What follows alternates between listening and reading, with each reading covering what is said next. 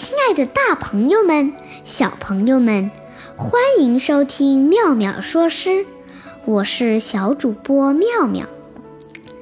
酒亭上甘醇的葡萄美酒，盛满精美的夜光杯，急促欢快的琵琶声，铿锵激昂。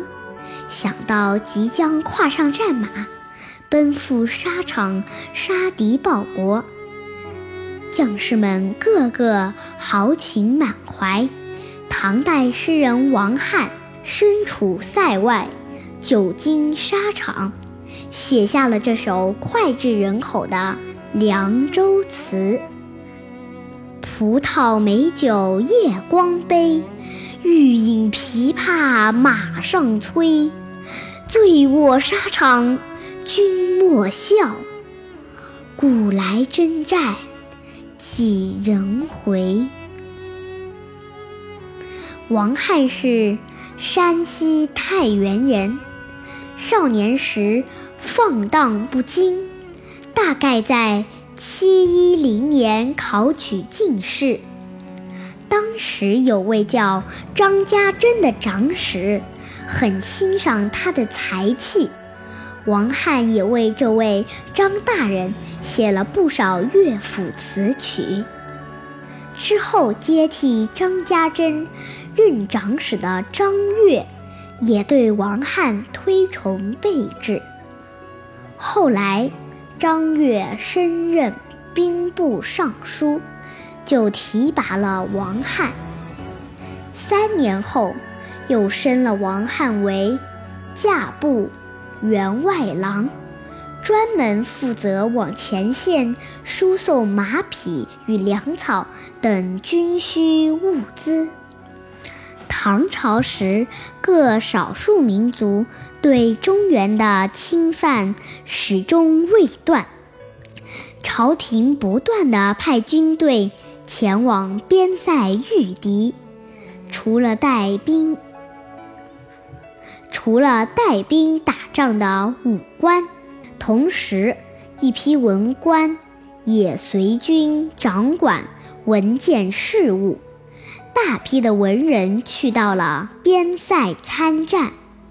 王翰以驾部员外郎的身份前往西北前线，在那里写下了这首千古流传的。《凉州词》这首诗，感情奔放，词句华丽，为历代传颂之作。当时著名的大学士杜华的母亲崔氏，甚至告诉杜华：“我听过古代有个孟母三迁的故事。”如今我看，咱们还是搬家去和王翰做邻居吧。你只要能和王翰在一起，我心里就踏实了。于此可见王翰当时盛大的才名。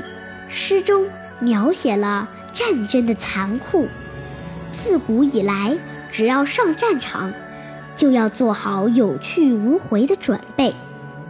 这些大碗喝酒、大声放歌的壮士们，为了保卫祖国的边疆，长期戍边，在荒寒艰苦的环境下，过着紧张动荡的征戍生活。